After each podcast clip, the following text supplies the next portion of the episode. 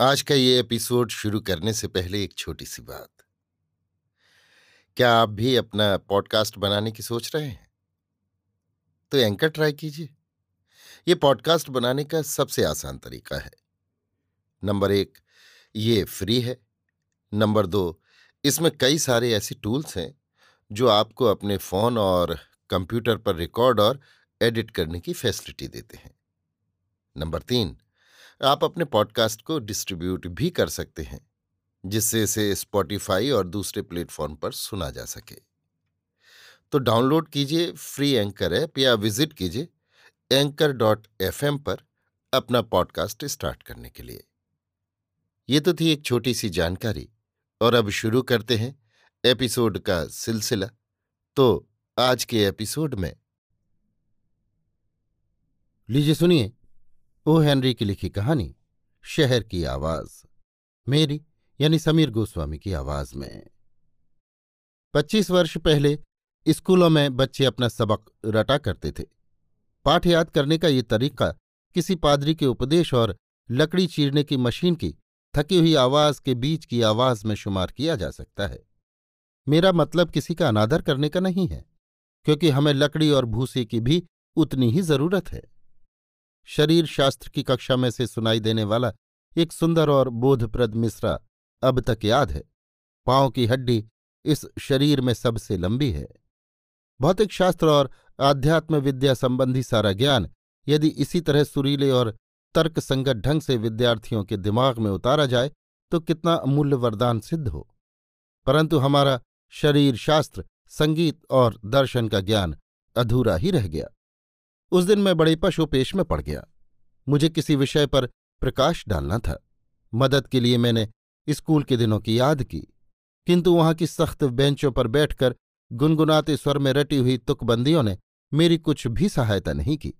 शहर की सामूहिक आवाज़ का वर्णन करने वाली एक भी अर्धाली मुझे याद नहीं आई। मेरा मतलब है विशाल जनसमुदाय का जबानी संदेश या दूसरे शब्दों में कहें तो बड़े शहर की आवाज़। शहरों में व्यक्तिगत आवाजों की तो कमी नहीं।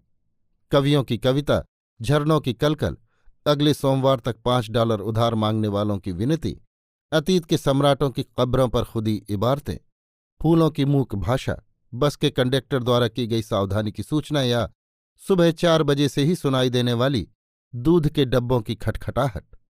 ये सब तो समझ में आ सकता है।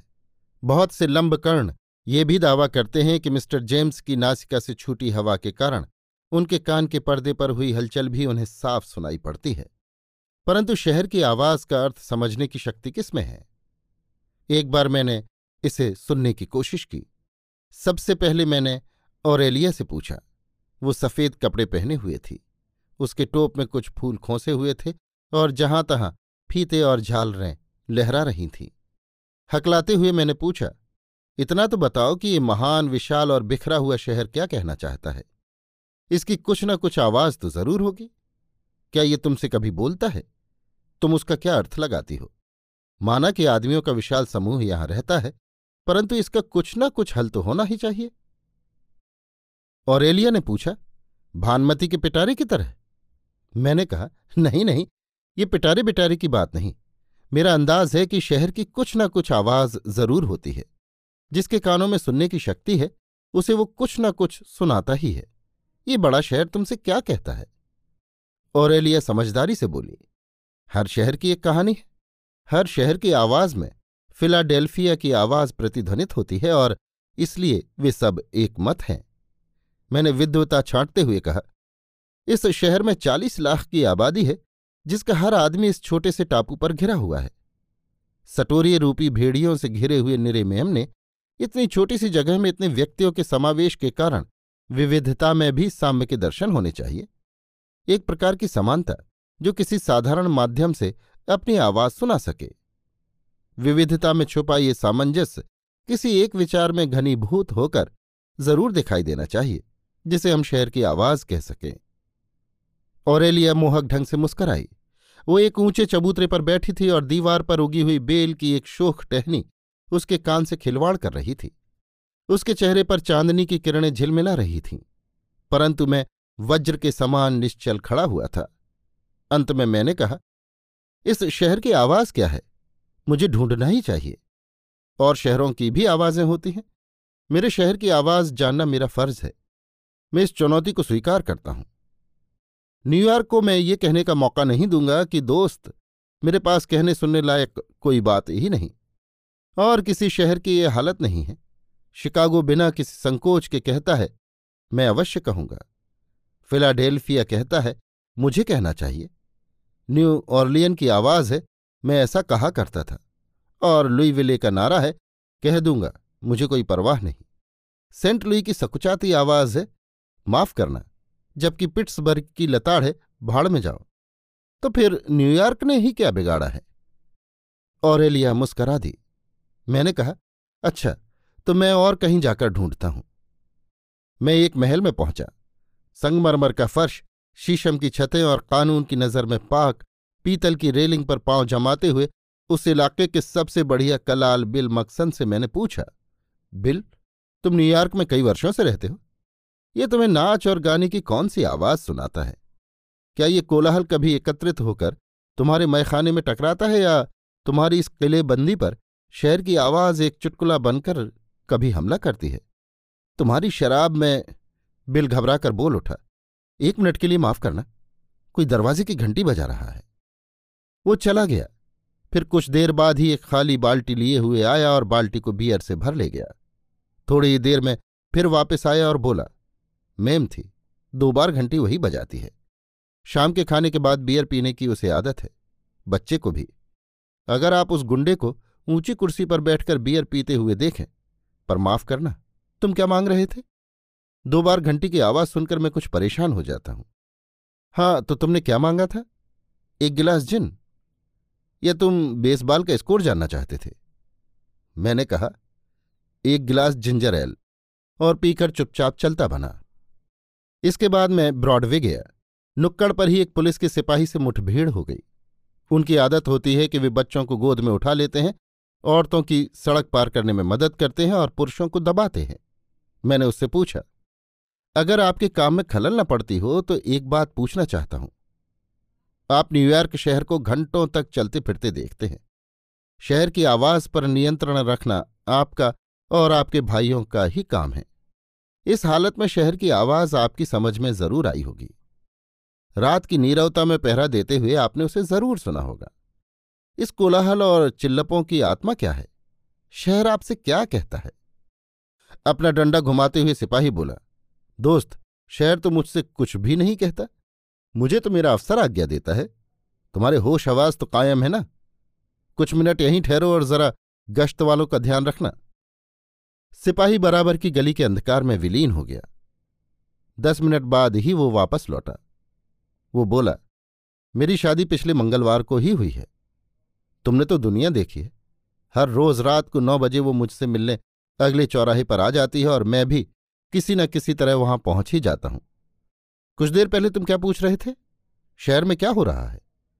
विशेष तो कुछ नहीं, थोड़ी दूर चलकर दो एक छतों पर बगीचे बने हैं।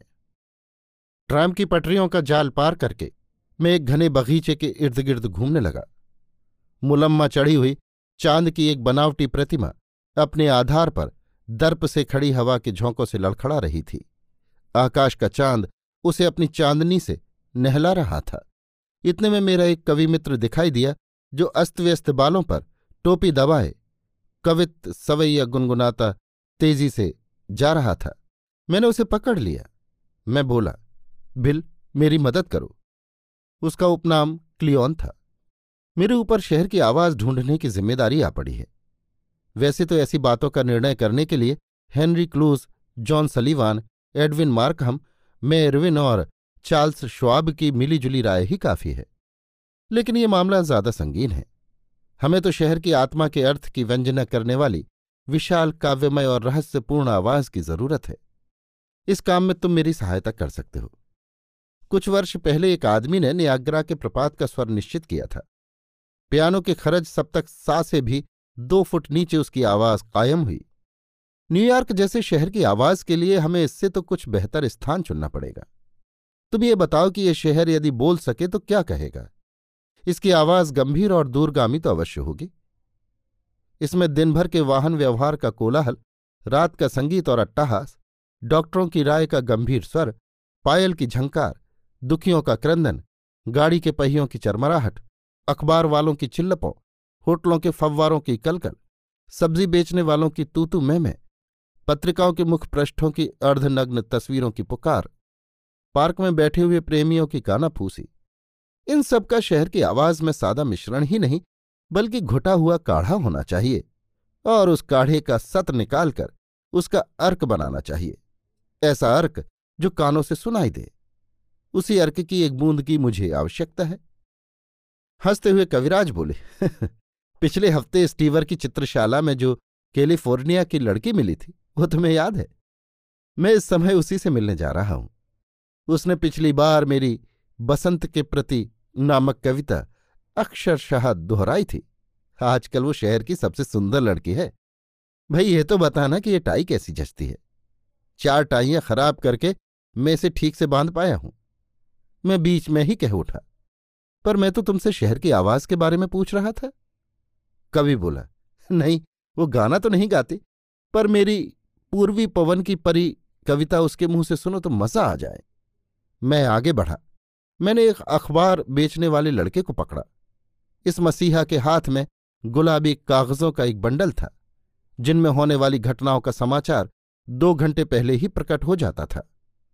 जेब में रेजगारी खनखनाते हुए मैंने उससे पूछा, बेटा क्या तुम्हें ऐसा महसूस नहीं होता कि ये शहर कभी कभी बोलता भी होगा? ये भाग दौड़, ये व्यवहार, ये रोज होने वाली विचित्र घटनाएँ, ये सब यदि मुखरित हो उठें तो क्या कहेंगे? लड़का बोला, मुझे बनाइए मत, मेरे पास फालतू समय नहीं है।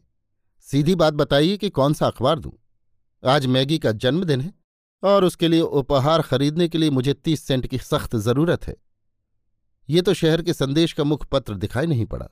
इसलिए मैंने उससे एक अखबार खरीद लिया और उसे, उसकी अघोषित संधियाँ पूर्व नियोजित हत्याएँ और बिना लड़ी लड़ाइयों के साथ कूड़े की टोकरी में फेंक दिया।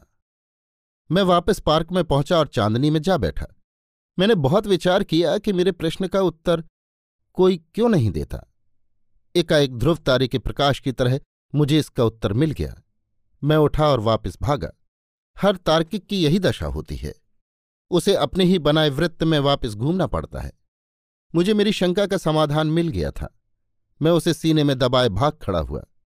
मानो कोई मुझे रोक कर मेरा राज मुझसे छीन लेगा। ओरेलिया अभी तक उसी चबूतरे पर बैठी थी।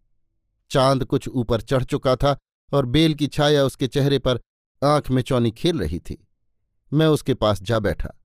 हम दोनों ने देखा कि बादल के एक छोटे से टुकड़े ने कुछ क्षणों के लिए तो चाँद पर घूंघट डाल दिया, पर जल्द ही अप्रतिभ और निस्तेज होकर वो दूर भाग गया और फिर महान आश्चर्य और बेहद खुशी हमारे हाथ मिले और उंगलियों ने एक दूसरे को जकड़ लिया। ये बंधन खुला ही नहीं। कोई आध घंटे बाद अपनी मादक हँसी चेहरे पर लाकर ओरेलिया बोली, अजीब बात है, पर जब से तुम आए हो, तब से एक शब्द भी बोले नहीं। समझदारी से सिर हिलाते हुए मैंने कहा, बस यही इस शहर की आवाज़ है। अभी आप सुन रहे थे ओ. हेनरी की लिखी कहानी, शहर की आवाज़, मेरी यानी समीर गोस्वामी की आवाज़ में।